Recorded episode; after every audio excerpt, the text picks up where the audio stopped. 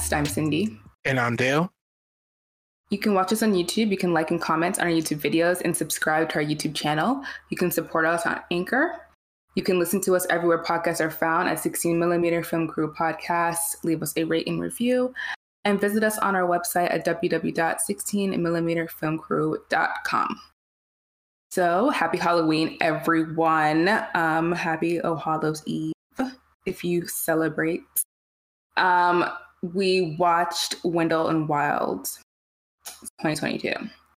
So here is your synopsis. The two devious demon brothers, Wendell and Wild, have to face their archenemy with the help of the nun, Sister Helley, who was notorious for expelling demons. However, the brothers are not only plagued by her, but also by her altar boys. Oh, okay. Um, this movie stars Jordan Peele, Keegan Michael Key, Angela Bassett, Lyric Ross, and James Hong, and it is directed by Henry Selick, who I believe also directed Coraline. Yes. So, Dale, you got your thoughts on this film? Um, thought it was a beautifully done movie. Um, the subject matter it does it is the the the concepts like Keegan Peele's known for Keegan Jordan Peele. He's known for putting like somewhat serious real world subject matter in all his subject in all his um properties and projects. Um um but I feel like this one was really done tastefully in a way. Um, you know, on the new CEO Disney kind of said animation isn't for adults, but I feel like this movie is actually more for adults than it is for kids to say per se. Now that it's like a heavy hitting movie, but the subject matter they're talking about and the way they deliver it, I feel like the messaging tends to lean towards more the adults and children. Children will enjoy it, but I feel like the topics in this movie, adults will key in on it really, really seriously. Mm. Um, I was not a fan of this movie. I watched this movie with my best friend. Shout out to Joy. You're probably not watching this, but hello. Um, we watched it together and we both had the same reaction of like, what?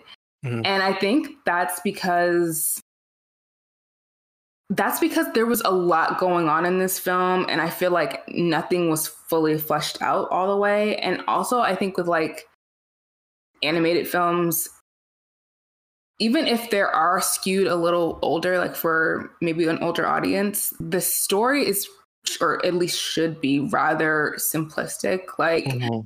and I just felt like there was just so much going on. And not that you can't understand and pick up on it, but I just, I was like, wait, why did this happen? And why did this decision, like, what was this character's motivation for that? Like, we don't i didn't feel like i knew really what was going on and i felt like they tried to package like a lot of important subject matter like the prison industrial system and you know how foster care and childcare like how that is corrupt and mm. you know people kind of doing things only for their self-interest or to keep their businesses going um and i just felt like all of that was like very packed in and then you had a protagonist in the character of kat who was just like like she's dealing with grief and then i guess the demons are like a metaphor for the grief that she's dealing with.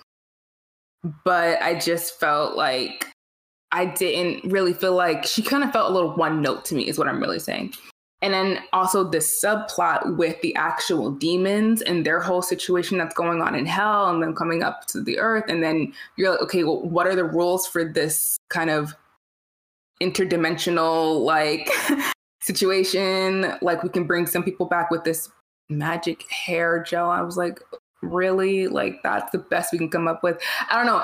I felt disappointed because I'm like, this is Jordan Peele. Like I don't understand why I don't understand why this felt like kind of a mess because it's Jordan Peele who's behind this and also um, Henry who did Coraline. Like one of the best animated films to come out of like the yeah. last, I don't know, you know what I'm saying? I'm like, and I think that's one thing with animation that you should expect is just really good world building and stories that are simple but feel you can feel super invested in really quickly. and I just felt like this it just didn't deliver in the, in things that I expected from these people being a part of it. I'm like, you don't have all these great people being a part of this, and then have so just things just didn't make sense to me. Like I was like, what is this? Why are we doing this? I don't. I can't explain it in any better way without getting into it, but I just felt like I felt duped. I don't know. That's how I, I felt. I, felt I, I feel opposite of it. I feel like the movie was really done, really well done. I think, um, of course, I do think the storyline of you know, uh, Wendell and Wendell and Wild, you know, uh, Keegan Michael Key and Jordan Peele's characters. I do feel like they were pushed in into the service to expand the thematic things of you know parents and their relationship to their children and that kind of thing.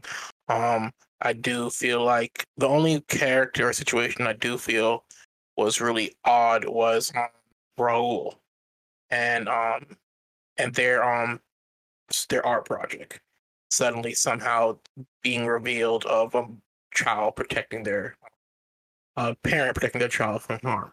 Um, that kind of just came out of nowhere, and it's kind of like one of those Chekhov MacGuffin, magical MacGuffin things where you talk about the MacGuffin, you have to reveal the MacGuffin at the end. And I feel like it doesn't, it wouldn't make any sense because if it's this giant art project and the snow melts, no, and since there's no one in the town, no one will be able to, no one is gonna go, oh, I love my town. I'm gonna go to overlook and look at my town. No one really would have seen that image. So I feel like that that mm-hmm, that mm-hmm. part, like Raul's part, really made um that whole tying into the you know the the main um demon who's controls um Wendell and Wild being his sons and that kind of thing, and him coming to the realization, oh, parent protecting their child, and him doing a complete 180 like I have a finger. I feel like that part was like really lacking. I feel like they could have came to that conclusion without having Raul's um uh, not not Raul's, but yeah, the, the, delivery and the way they set up the whole reveal of Raul's art project. I feel like that was really mm. mishandled because this man's going on people's houses randomly and spray painting everything like no one's. I understand the town part of the town is abandoned, but you're gonna go on some people's houses, and I, and I know in real life if a random person even goes into an abandoned house, the cops are gonna come out of nowhere. So mm-hmm. that kind of thing. Um, mm-hmm but I do I do feel like it, I don't think the the story the Kat. My thing though at Kat is I do feel like she's kind of one note, which in so you agree with me on that? No, I do agree with you. Yeah, I, do agree with you. I do agree she's one note, but there's a, a, reason to her being one note. Like the core of the movie is, like you said, is the whole prison industrial complex is going over the school to prison pipeline, where even mm-hmm. the Klaxons talk about, yeah, we're going to make it impossible for these students to succeed and they go this the the, the government is going to send them to your school and they're going to fail and then as adults they're going to go to our system that would be all make money. Um, but i do feel like you know the whole situation of you know Kat and her uh you know her you know getting i guess revenge on a bully and her causing her going to the juvie system um there is a reason why she is one note because a lot of those kids in the system are disenfranchised and so they they don't really have a sense of self worth, and they're kind of like, well, if this is the way you think I am, I'm going to be this person. And it comes a self fulfilling prophecy anyway. So that's the reason why she is one note. I do feel like they kind of did it too heavy handed because not heavy handed, but I do think there could have been a better way as the person helping her realize a she needs to like forgive herself. Like her parents even told her when they came back, it was not your fault, it was an accident, and she still refused to do that.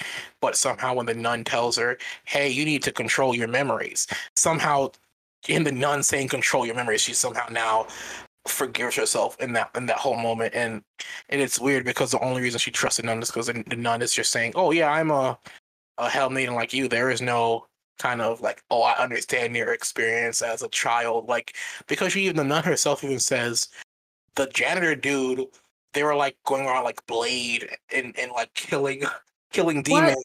and she and he's still there. Question. And there's like, yeah, go ahead, go ahead, go ahead. I just have. That's what I'm saying. No, you can continue talking. I'm just saying, like, what was that? Like, where did yeah. that come from? What was that backstory?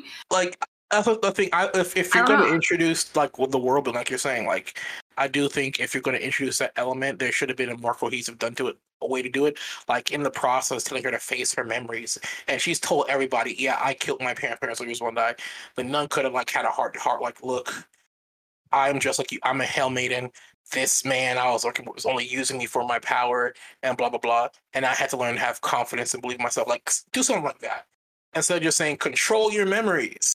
And then in controlling your memories, she come out like like you can't really control your memories. Like even though like like like okay, yeah, I'm, I'm okay. I remember when I did this. Oh man, I'm mad at myself. You don't honestly, you don't really like it's it's a it's a real roundabout and a horribly structured way of kind of reconciling your experiences as a, as a as a child. You know, it's kind of it's kind of done really poorly. But like I think I do think beyond those missteps in the movie, like the cohesive everything else does so they're not, they're really those like only real two like plot plot gaps I feel in the movie that don't really make any sense cohesively. Um, I I do kind of find it also weird that you know because the like the day after her parents died, the people who the people who said, "Oh, they, they you know about building the prison," they burned down the factory, but they're somehow not able to buy said property and build the prison anyway. I feel like that's that's weird because it's it it yeah there there are like the story itself is still a good story but there are like little inconsistencies that don't really make sense in a way. I get your saying. Yeah mm-hmm. yeah i get your saying. I agree with you but i still do feel like the some of its parts as a whole cohesive unit it's a really still wonderfully done movie. And harry Selick is one of those like like he's when you're doing claymation stop motion he's that guy between coraline between this between um uh what what was it uh Nightmare Before Christmas, James the Giant Peach. Like he is that dude. Like he this is his element. So yeah. Okay, so I I'm gonna speak to two of the things that you said. I think the first thing you said well, here's well, this is the thing. So when I was watching the movie, I felt like one of the main driving forces t- of Kat, right, is like mm. she wants her parents back. Yeah. That's one of that's the reason why she goes through all of this mess, right? Mm. And then once she gets her parents back, she leaves and deals with another problem. Yeah. And so the reunion that was like she was building towards, that doesn't even really get paid off fully because as soon as she's with her parents, there's an issue with Raul. So she has to go deal with that. And then she says that she doesn't want to, but her parents are like, no, do this. And then she's she's gone. And then so the parents aren't even the thing that is supposed to be the driving force of why she is the way she is, why she's fighting for all this really diff- like hard. It doesn't even matter in the grand scheme of things because they're they're not really a part of the story, other than being a driving force for her to you know do all I wouldn't. I wouldn't even say they were a driving force because I think at the end of the movie they do say um hey, we love the time we spent with you, but if you watch the movie, like they've only spent like really one scene with her when she found them at the house. Right. It so it's like, really like a lot of time they did spend with her. But kids so... aren't the thing is with that with kids aren't gonna notice that though. And adults and I, okay, and so then that well. that speaks to another problem. Yeah. Who was the movie for? Yeah. You see what I'm saying? So if it's for kids, then they might not notice it and it'll just be like, yeah. okay, whatever. If it's for adults, because again these themes are heavy themes so i'm yeah. not really sure that this is for children. Yeah. You're gonna notice stuff like that. You're gonna know that's what i'm saying. So through our perspective because we're adults watching this movie it's like some things are just not adding up. Like some things just doesn't like the way that um, Raul's mom is like, I guess, an investigator of the case of the fire, of the factory fire when they come to do the meeting to see like um all right are we actually going to let these people take over dead people show up and she's like okay you know what they got it they they have the right to vote so they're going they're just going to take it it's like yeah. these people aren't alive so what are you I talking mean, about how like, does that make I, sense I, I do think like but yeah, like there is an issue. Make of, it make sense. That's what I. That's I what know, I, I get you. I get you. I do think there are like there is an issue in who the movie is for because some of those heavier hitting themes, like the overall theme of the prison industrial complex, kids aren't going to get. But I don't, I don't think either group is going to really spend time and focus on the idea of like adults are going to question like, why are the zombies coming and you guys are okay with them voting? Adults will question that, but I don't think adults. They're most adults like we're gonna focus on every single element of the movie. Average moviegoer, as we've seen with know with Black Adam, It's not gonna focus on those those minutia. They're gonna just they're gonna just watch it and they're not gonna notice it. So like I don't think kids are gonna notice that she only spent like two minutes with her parents. I don't think adults are gonna notice either. So I don't yes, want to even like discredit that because I just yeah. feel like I agree, but it's, it's when you're a kid, who is, be, who is the movie you for? don't right exactly, and it's like we don't know what kids are picking up.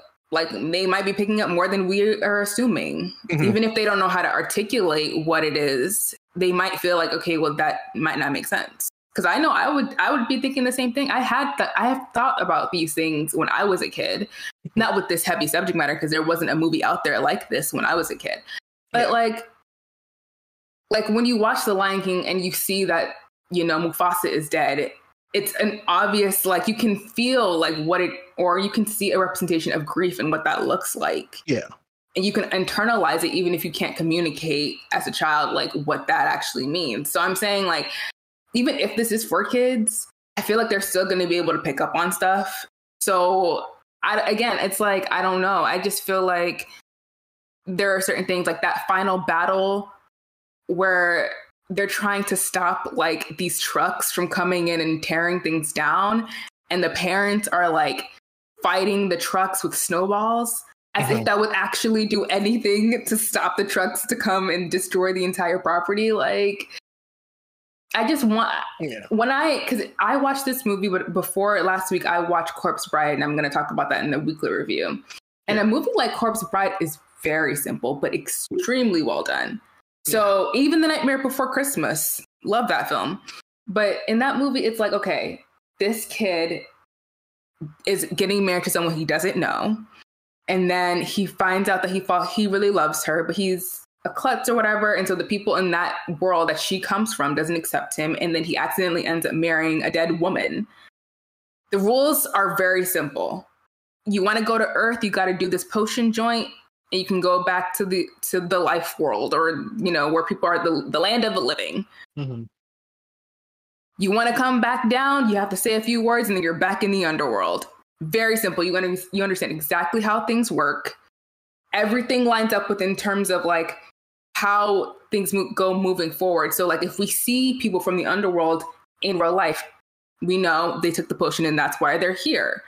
The rules don't change. All of, you know, in terms of like the story plot as it continues to move forward, you understand exactly what the characters want. It's very clear. And I feel like in a movie like this, it should have been the same way. Like it should yeah. be very clear because you have people who know how to tell stories, is what I'm saying. I yeah, feel like because we're all riding this high off of Jordan Peele because of Get Out and Nope and stuff like that. We're trusting him with everything and being like, you know what, you know exactly what you're doing. And you're, ooh, we have a black main character and we have a trans character and we have a biracial character. And we're talking about the prison industrial system and we're talking about, um, you know, we're talking about like single mothers and single parents and like kids who have lost parents and the welfare system and all that other stuff. We're talking about these deep topics. Oh, this is amazing. Yeah. And instead of like looking at the movie and being like, wait, hold on a second, that don't add up. We're applauding it because it's talking about these issues. And I feel like maybe we're maybe that's the bare minimum. Like maybe we're not asking enough from people who know how to do better. That's how I, I feel. I know. I, I, I see your point, and I and I think what I the reason I think I, I see it differently is because, to your credit, I do think 100 percent you are right. There's like there's too much going in the movie. It's too overstuffed. It's you know the world building is lackluster, but I I think where I am coming from is I could I'm how should I say it? I'm in my critique of it. I'm kind of separating everything that doesn't work and and kind of streamlining the core underpinning elements of the actual story and ignoring all the over stuff over over stuff. So to you, like to you, like your your critique of it, I would say is one hundred percent spot on. But I I think because I'm gauging it like still that schism of animation is for kids, I'm kind of grading it the kid with. Like if I was a child, what would be my base point of understanding? Not taking the whole, the whole, you know, the whole plate as it was. As it, mm-hmm. yeah. Mm-hmm. And that's like, listen, if you like this movie, you like the movie. I'm not saying it's bad. I'm just saying I didn't enjoy it because I felt like you know what it is? It's the fact that there's so much good stuff in here to to what you're saying. Like there's a lot of good material here to like work with. Yeah. And I just didn't feel like it was executed in the best way it could have to be like a really standout film in the line of a Coraline or A Nightmare Before Christmas or Corpse Bride, you know, stuff like stuff like that. I, I feel like this could have been that and maybe it still might be because honestly the the scores on the scores of this movie are pretty high. So um I, i'm in the minority here but I, i'm just saying like in terms of these animated films that we really remember i feel like this could have been that if it was just if we just spent more time on it. I feel like i don't know how long they spent in production of this. Well, of this um, I know the movie but... based on the research. The movie was announced um November November 2015, and mm-hmm. then Netflix picked up the film March 2018. And okay. production was kind of started during the peak of the pandemic, like in 2020. So okay. all that stuff was being done remotely, and I do think the like like we we like during the pandemic there were a lot of movies that came out that probably wouldn't have come out that were wonderfully moved. I think the pandemic being the fact that it's stop motion, stop motion takes a lot more to do than traditional live action. I do think this project being done entirely remotely during the pandemic, like unlike I know, yes, Buzz Lightyear was done in the pandemic remotely, but with stop motion where you kind of do need people on set and that kind of mm-hmm. thing. And we already know how these work as a factory. So like, yeah, we're gonna we're gonna keep massaging the story over and over and over and over again till until till it's fine tuned because Disney controls they have the option to push back and stuff that I don't think they have the opportunity with net with Netflix. I do think the pandemic probably did negatively affect the production and I think also a little bit of those story element process because I don't think they had the proper opportunity to network and you know say you know this this plot point in the story doesn't really feel well and stuff like that. And especially considering, I think in that time span, Jordan P- Jordan Peele's also writing Nope and other projects as well. Mm-hmm, so I, I mm-hmm. do think he kind of handed the reins because this this story is a short is a short book written by Harry, but the book went un- un- unpublished during that time span. So I think mm. he kind of said, "Harry, is your project. I trust you because you have this gift with this these stop motion animation properties, and it's also your story to handle that predominantly while he does all the other projects. So yeah, I do think the pandemic is probably why this movie is kind of disjointed and blo- very bloated. And they also mentioned they were going like they were in Portland, and it was also dealing with COVID and a lot of a lot of the social stuff we were dealing with. So I think it, like all those elements really kind of negatively affected the end product we got in this movie. Yeah. I will say the voice acting is wonderful. I will say that. I think James Hong was a standout for me. I thought he was so good as was his father something? Father? Uh, he was father best or beast. Best. Best. Yeah. yeah. I thought he was so good. Jordan and Keegan are obviously great at this stuff. Like Angela Bassett was great. Lyric, who plays Kat, was great. Um, I love Siobhan. Siobhan and the goat were my faves. So like there were moments, and then there were. It was also funny. So like there were moments I definitely laughed and stuff. But I think that was great. I thought the animation was really good too. So if you like this movie, it's fine. I'm just saying like yeah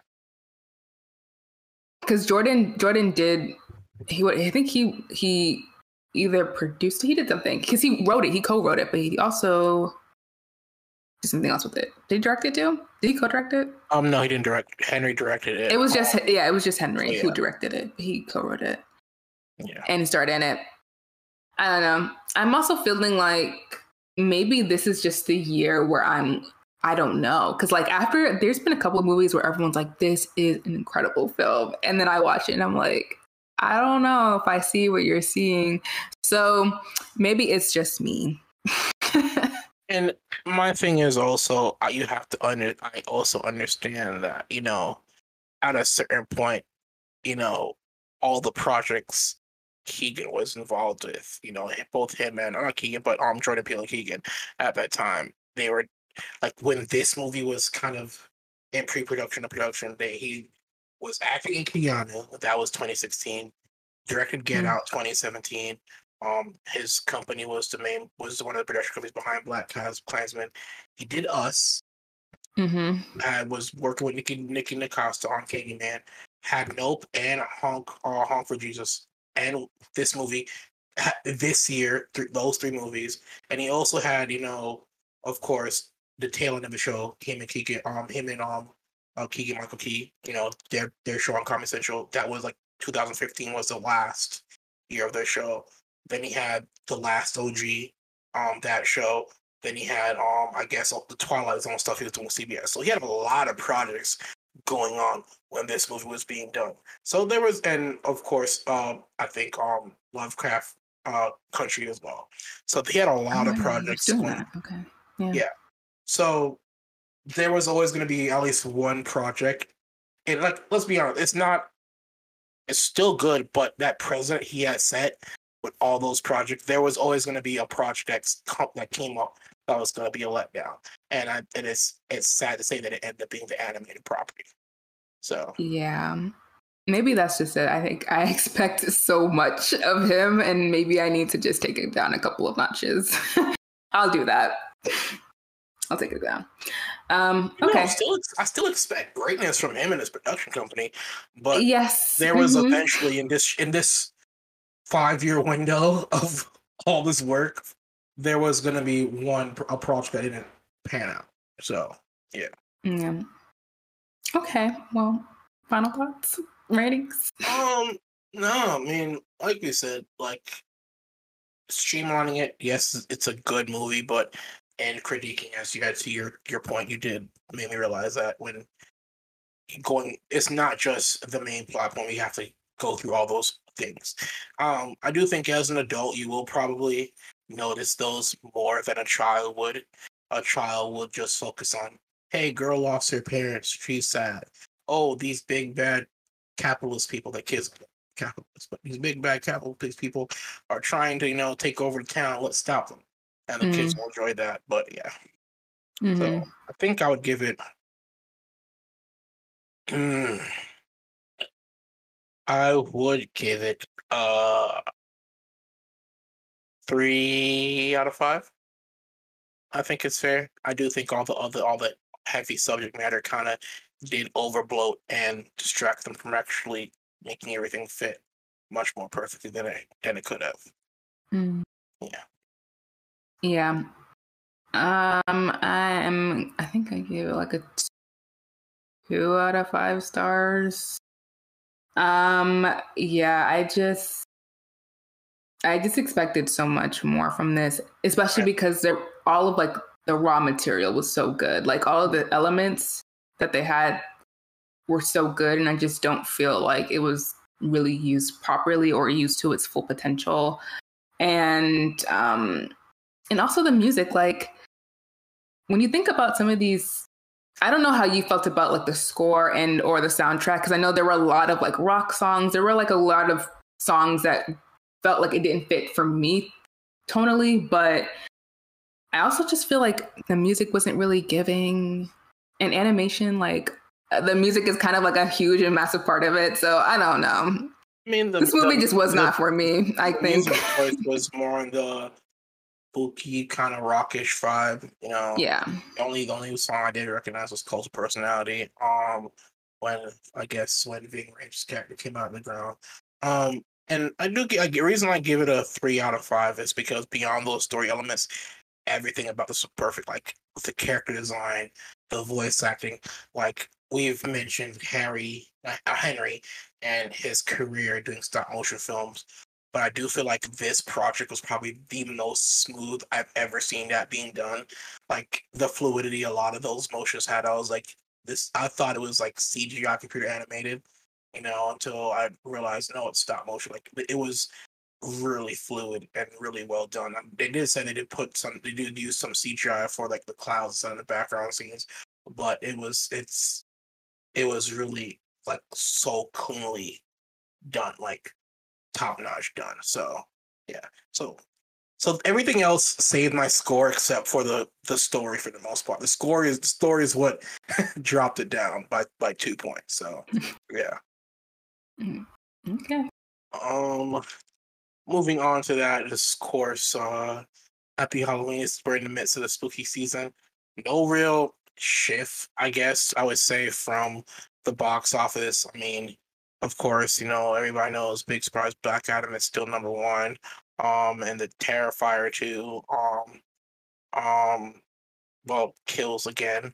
Um, as they say. Um, so total box office numbers so far. Um, at number 10 right now, of course, it being technically its fourth week in theaters, even though it just started playing in theaters nationwide, is Tar. Um, and that's due to this week it being in like hundred percent more, hundred percent more theaters than it initially was. Um, like I think last week it was only about like ten or like hundred theaters. This week it's they added about 950 more theaters. So that's a nationwide distribution right there. So that's currently sitting in on 10th. Uh, Woman King at 9th.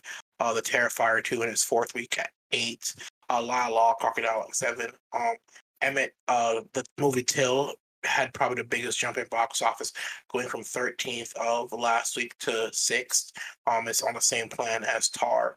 It's just this week. It's his major. This weekend was his major release. It had a. its gross had a seven. Uh, almost a 700 percent increase in gross, which is amazing. And it showed in about 2,000 um extra theaters as of um recording, so that contributed to his box office uh, run. I do think that the trepidation I think was good with till what their release plan was. A lot of predominantly black people were concerned about seeing a movie we already know and mm-hmm. the story behind it, and we were also scared of you know seeing that violence. But I do think the studio realizing that in the last couple days, I've seen uh, promotion material for the movie, and they're explicitly saying we are not showing any violence to Emmett in this movie, and I do think that helps foot the per- perception.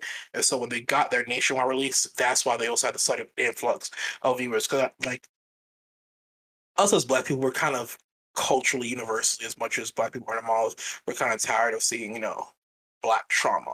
Mm-hmm. So I think I think that was good that they realized that they were they had to go in course correct. It's like no, there is no violence. This is a story of a mother and their and her love for her child and her bravery and wanting to give his have his body be shown to the public. Um, and so it it worked out. I think think when production companies, not production companies, when distributors release these movies, they kind of do need to think on that level of how does the perception of people's experience, how do we fix that in order to um get the box office revenue we want. Um, number five is Halloween Ends. Um, of course, in my pickup as a recording it is Monday night. So between now and you know probably Tuesday morning, you guys listen to so throughout the week, it probably will change throughout the week. Um, Smile is uh, number four. Um, same issue with Halloween. Prey for the Devil debuted another spooky season movie. Once again, um, at number three, it might change as the weeks prog- as we progress because Halloween Halloween movies only have like a two week shelf life, and then you got Christmas movies, people skip over Thanksgiving. So hopefully it works out for those three movies in the box office as they continue. Um, A Ticket to Paradise, which we talked about last week, holding steady at number two, and Black Adam, of course, at number one. But although it had a 70, almost a 60% difference in its total um in its total um gross. Um not total yeah, this weekend gross. Um so far the movie globally has made about two hundred and fifty million dollars. So it's so it kind of did make the two the the two million mark it needed to make up the the box off the the budget. Um, so it made fifty so far, fifty million so far.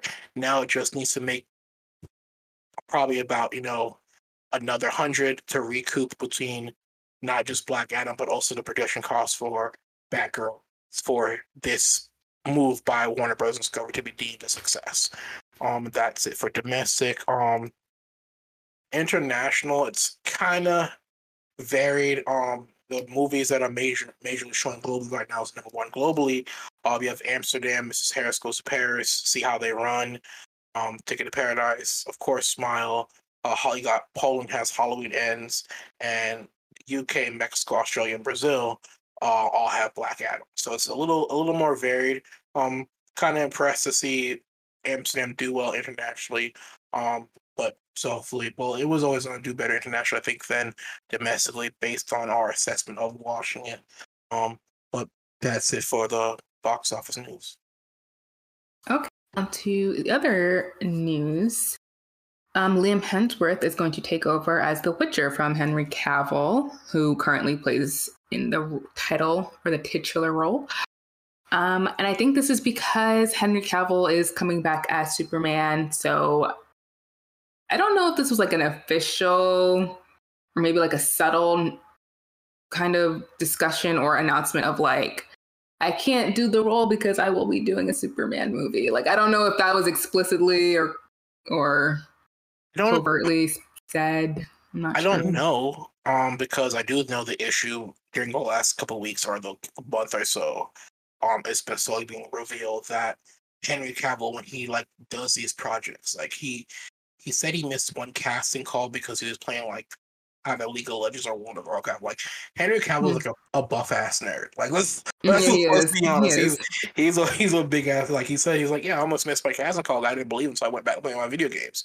Mm. And so he's mentioned before he loves these these products. Like, and there was uh, stories coming out before that writers in the writers' room didn't really care about the subject matter of uh, The Witcher of mm. that universe. And so, as an actor, knowing how much you love that universe and the character of Geralt and how much you brought into it, and I think one of the producers who left mentioned, yeah, you had writers when we meant when people mention stuff, they scoff and laugh. So that as you want your actor to be invested in a project, and I think that played a factor in. I think this would have happened beyond the Disney stuff, not just yeah the um Superman stuff.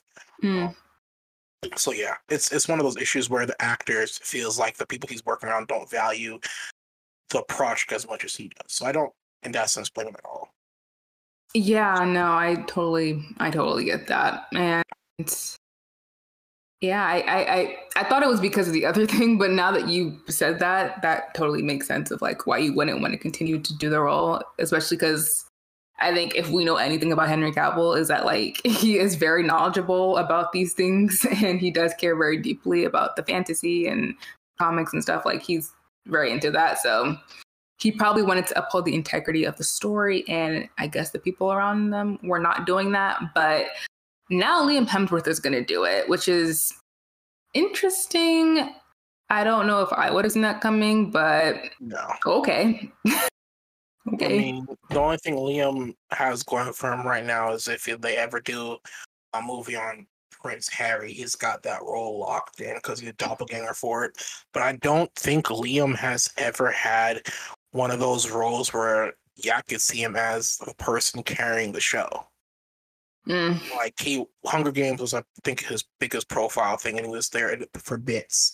And I think the same thing with Independence Day, the most recent Independence Day, I think, Resurgence, but that movie was a mess from beginning. And I do, I, I don't think they probably, I don't think them announcing that he's he's going to be replaced by Liam Hemsworth was a good idea because I, I like honestly the fan, the fan reaction is not a good one. Oh, what's the fan reaction? The same the same points I've made. Like it's oh, like oh, okay. It's like you're like you're going from like think you're going from Henry Cavill to Liam Hemsworth.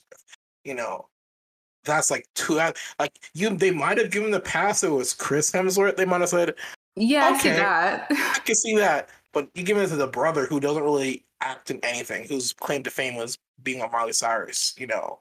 So you know what? It would have actually well, I don't really know because I'm not in the Witcher fan base, yeah. but I think the the other brother, Luke Hemsworth, might have done a good job. He was in Westworld and yeah. a couple other things. He might have been able to fulfill the role. I don't know. I don't see Liam with the like white wig. I don't see that, but yeah. I'm wondering so, what the the um, conversations were that went into choosing him because he really he really hasn't done much since you know since Independence Day, as you stated.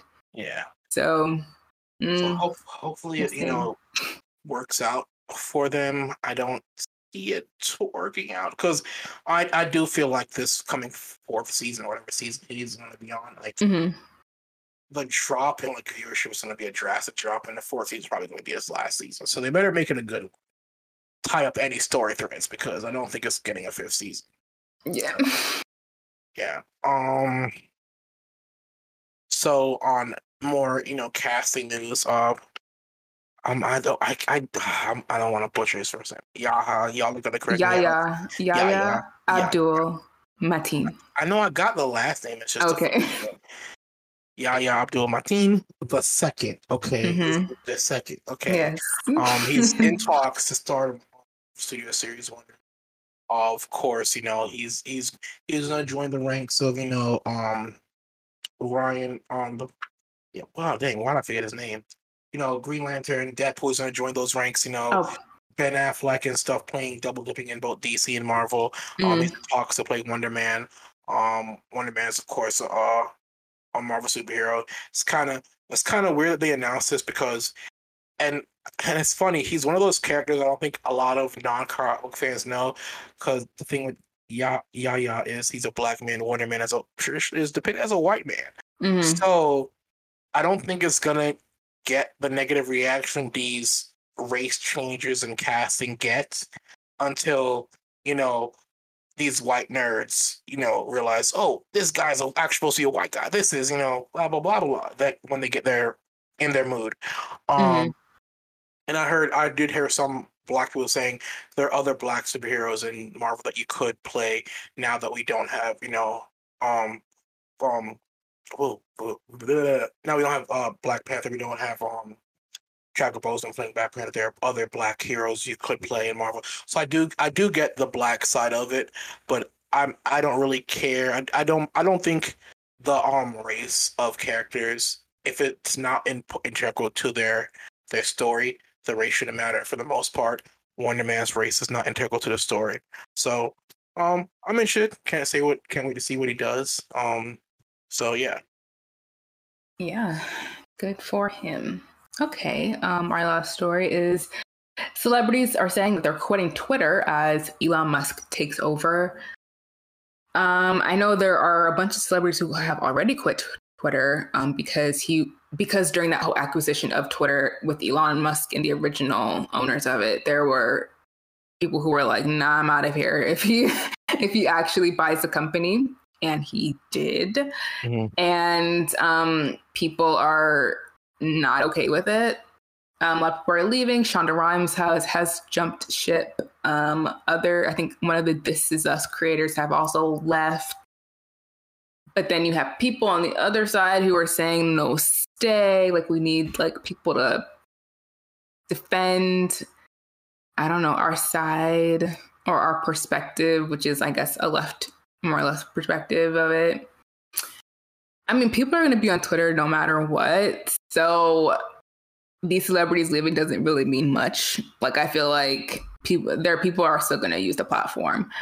Um, I am deeply concerned about what that platform is going to be now that um, Elon Musk is in charge because Elon Musk is a freaking mess and he's trying to charge people for their verifications and he's already saying like a bunch of mess. Um, Nancy Pelosi, who's um, the Speaker of the House in America, if you're listening to this from a different country, um, her husband was attacked earlier this week, and Elon Musk had something to say about that, which was very anti-queer.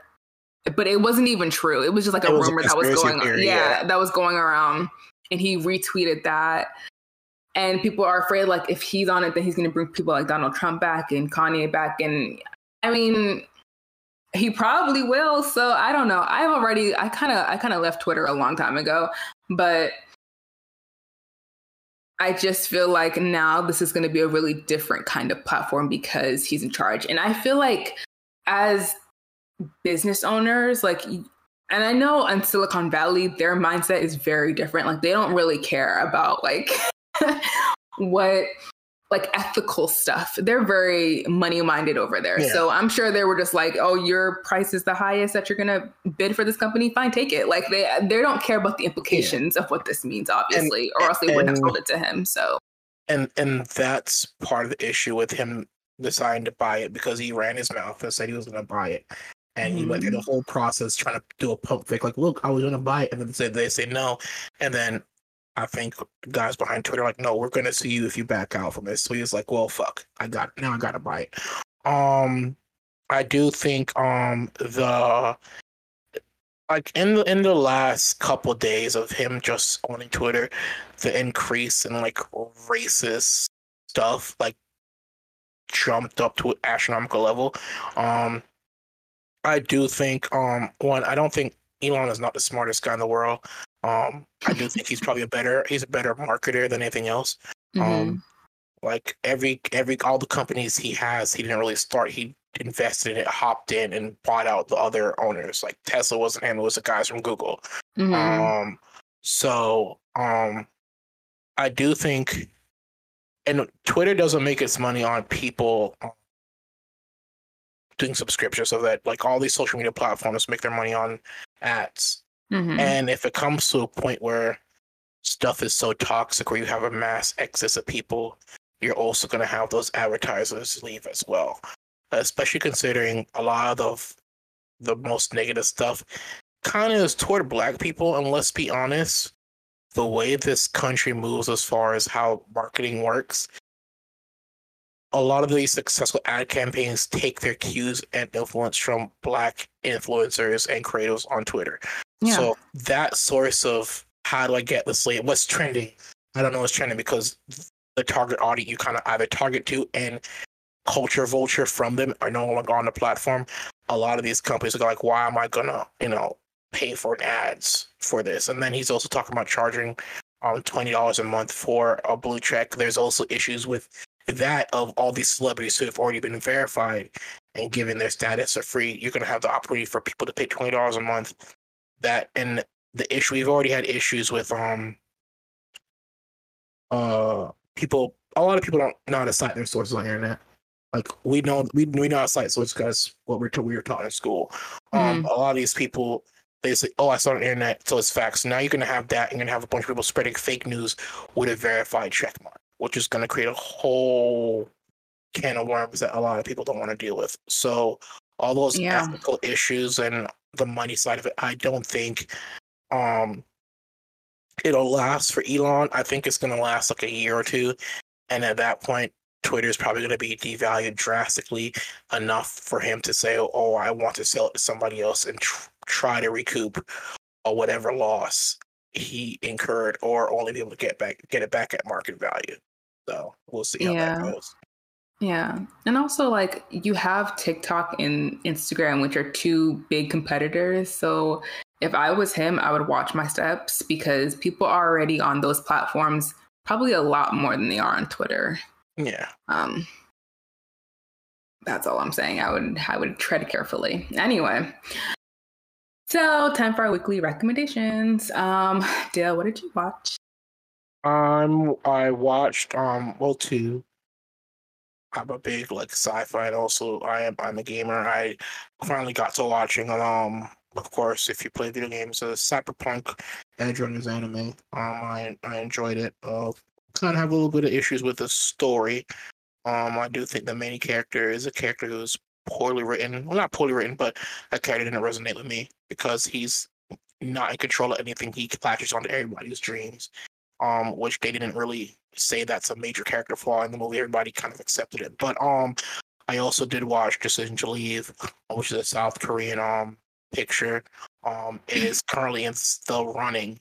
Not it's one of the in the run in the running for um, selection to be the best one of the best international film features for this upcoming Academy Academy Award. It's so like it's so good, like so so good, like like if I didn't live in the states, I'd like I'm I know South Korea, man. People there, like, like they're on another level over there. Like it's a story of a detective, and of course, if you if anybody listening to the podcast has ever watched Luther, kind of follows that kind of thread, but it's so much more well done and it's so beautiful. The acting on it is is is amazing. Um, if it doesn't make the list for um, best international feature, all the other movies, if it doesn't get shortlisted for it, all those other pictures need to be amazing. Um, because only two I've watched so far in that list are All the Summer, All the Summer on the German Front, which is also on my list. It's currently on Netflix, and this movie. So yeah, it's a beautiful movie. If anybody gets the opportunity to watch it, they should. So yeah, good. Um, I watched two things. Well, one real movie, um, Corpse Bride, mm-hmm. Tim Burton's Corpse Bride, with um, Johnny Depp and Helena Bonham Carter. I love this movie. It was so good. I watched it again with my best friend, and we um we wanted to watch some spooky stuff for spooky season before it was over, and I really liked this. I think the stop motion animation that's like in this film is wonderful. Like I don't know, maybe because there's so much CGI now that like that's mostly all you see when it comes to live action superhero movies like all like most of what you're seeing is if it's not like an intimate drama it'll be like some cgi stuff and it's so refreshing to just see something that like took care or like there was so much care and attention put to it. I'm not saying that people who work on those things don't do that. I'm just saying like it's nice to have a to have kind of like um a moment to appreciate this the the art that is stop motion animation because it's just it looks so good. And like that gothic that southern gothic tone that is struck that Tim Burton does a lot. I also watched like a little a mini um deep dive on Tim Burton and like his entire career and all that other stuff and the themes that he kind of kind of goes back to a lot and this was definitely representative of that but it was so i don't know i just loved looking at it like the characters the way they move just in the entire world of it looked great. Um it's a movie that i wanted to watch for a long time because during halloween the corpse bride is like one of the most like done halloween costumes and i thought i liked the style of it and people were like doing fan castings of like who they would want to play for like the real live action if they ever made a live action movie of this. I hope they don't, but I was hearing a lot of those conversations, so I was very interested in this movie, and I really loved the story. I thought it was really well done, just everything. The only thing I didn't love was the music. Not that it was bad, but when you the Nightmare Before Christmas just had a had better music it had better original music. It had a better score, I think. So it it kind of wins on that on that front. But other than that, I think everything else was very well done um, in this movie, and it's definitely a movie that you can go back and watch again and again. It has, it has a nice rewatchability to it, I think. So that was very good.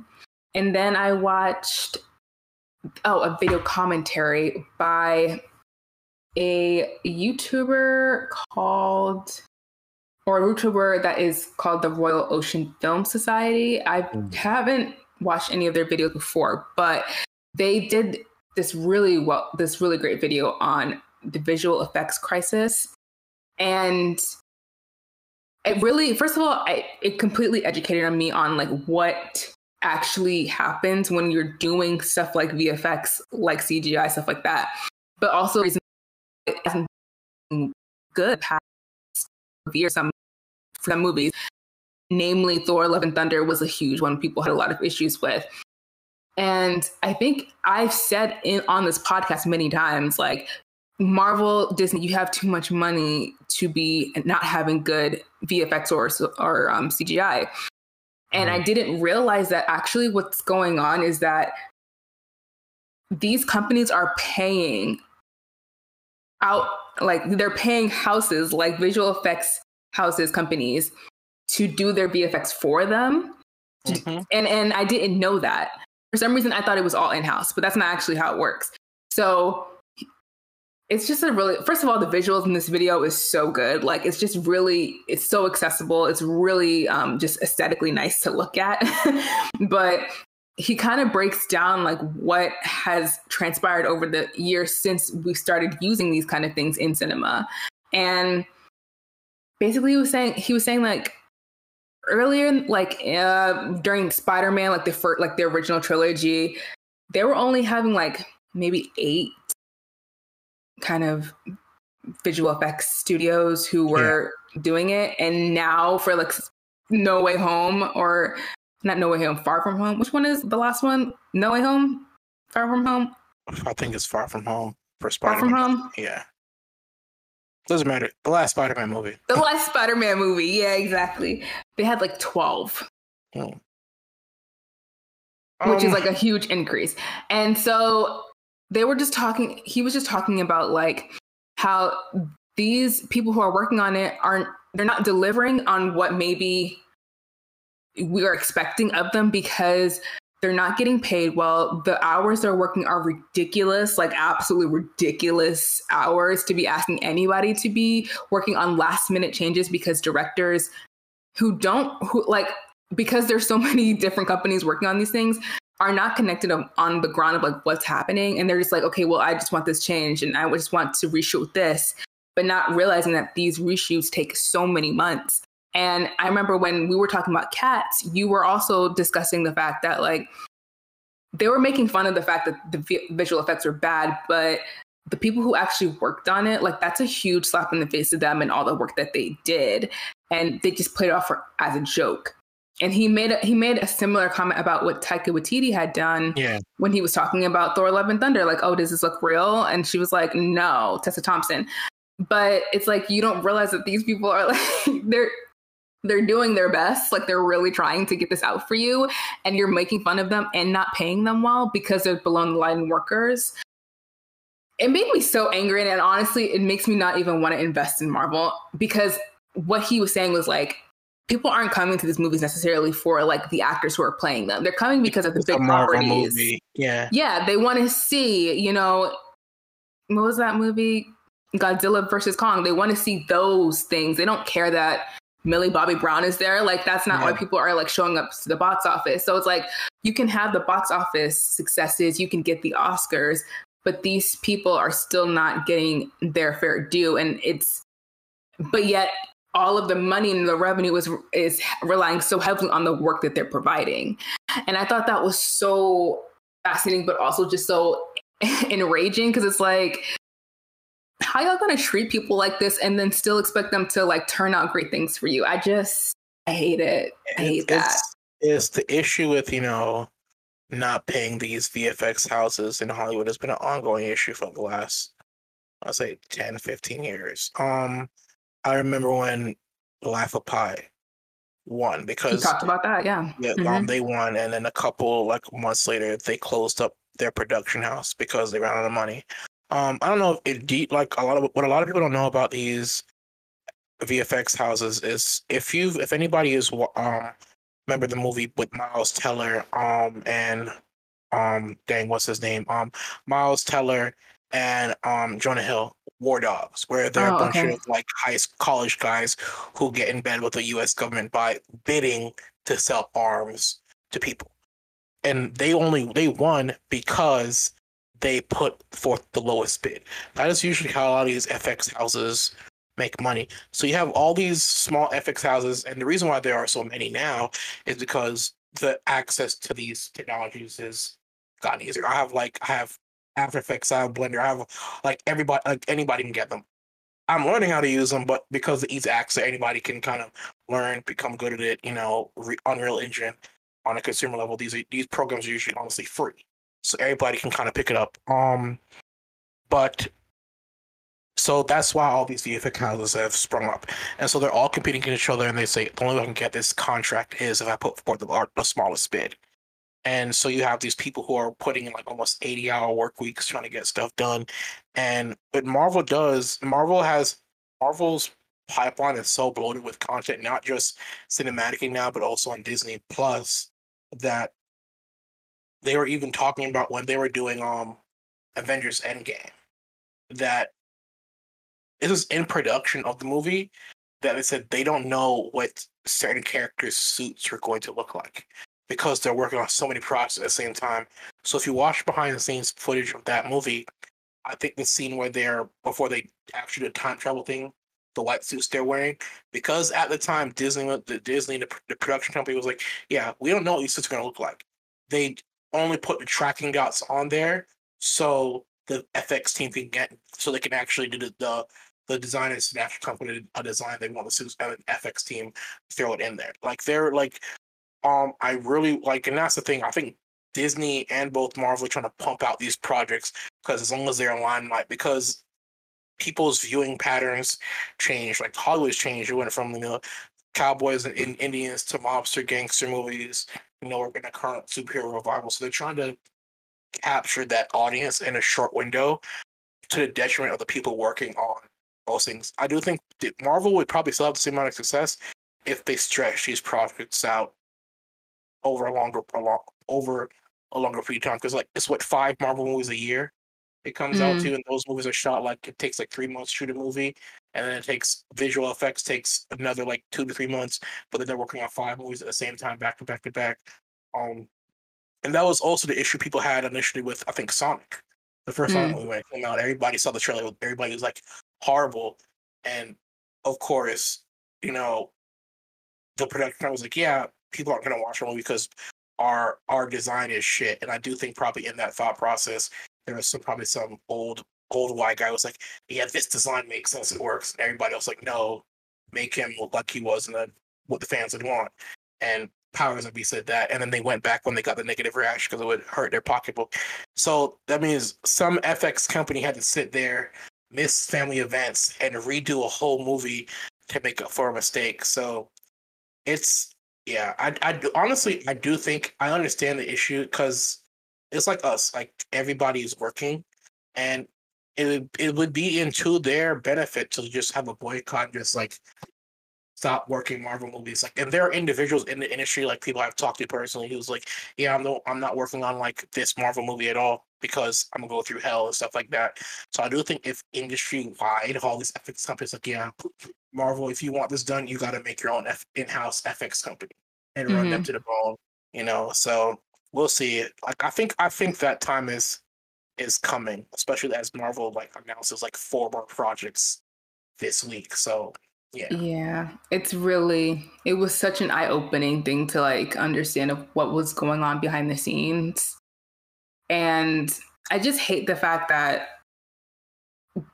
these studios because it was marvel but it was also studios like netflix who are just like pushing people to their breaking points like saying that working like 60 something hours a week was a good week like that was an easy week for some of these people. It's ridiculous. Yeah. like that's just a horrible environment but also it's like these are big move i mean i don't know how much they're making but it seems like if you work with some of these companies you do get a good amount of money and that's better than not having any. Like i can i completely understand like why they wouldn't kind of just step out and you know not be a part of it anymore but i think some things that the person who, who this video was mentioning was that unionization could be really beneficial to them.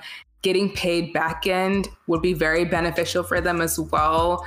And then also just having like a more structured pre-production so where like we know what's to happen. So we know what, what we need to do. Because that was one of the issues. Like they would have one of the people who worked on the life of pi had mentioned that there was a vision for the movie and then halfway through like the director just changed. it. So now you have to go back and do all of that again plus whatever the new changes need to come back or to come in. So it's like i don't like that. I don't like it because it's so annoying because these things are so important in terms of how you make movies. And the fact that we only give credit to like the director and the actors when there are so many other people who are, who are involved in these things it just yeah. makes me upset how hollywood treats like the people who work in the industry. Like it makes you not want to do it because it's like come on guys. Like you would not have a movie if not for these folks like you just wouldn't I I really wish like that's why I hate when these award shows say like, oh, editing, sound design, costume, and makeup, all those bullet line departments. Yeah, we're gonna reveal those off During the commercial break. commercial break and tell you who won. Like it's it's like because as a as a fellow below the line worker, it's it's like you you don't respect my work enough to award the effort I put into it. I do think um what I would do if I had the power, I would say I would make especially those the best film, the best picture winners. I'm not letting director or producers accept those awards. Th- That award, I want all the below the line people, the screen accepting that award because without the below line people, uh, your your graphic department, your grip, your your riggers, all those people, that movie does not get done. Right. You can say all you want about a director and a producer. You know, producer getting the funds, director, you know, putting what he sees on the storyboard and on the script to put his own touch on it. You you nothing gets done without the work that caught like like as bad as you know as um Was. Without the work from the, the makeup department and stuff like that, getting in the costume department, getting era specific costumes, hairstyles, and all that stuff, you know, as much as we we don't as much as we didn't make, you know, for the people behind the scenes to put effort to make it look like shot era specific, those editors actually going back and actually putting extra grain in those scenes. None of that movie magic that directors get credit for don't, don't get done with all your, your below line workers. So Yeah. Anyways, I, there are solutions out there, but that Yeah. really that made me that made me mad, and I had to bring it here because I was like, "Yo, yeah. this is ridiculous! Like, this is ridiculous." Anyway, uh, that's it. that is it from us this week. We hope that you're taking care of yourselves. Have a great week, and hope you guys had a great Halloween, had fun, ate candy, went to a party if that was in your plans. Um, and uh, make sure to check out all of our social media. Support us if you can, and we will see you guys in the next episode. Goodbye. Au revoir.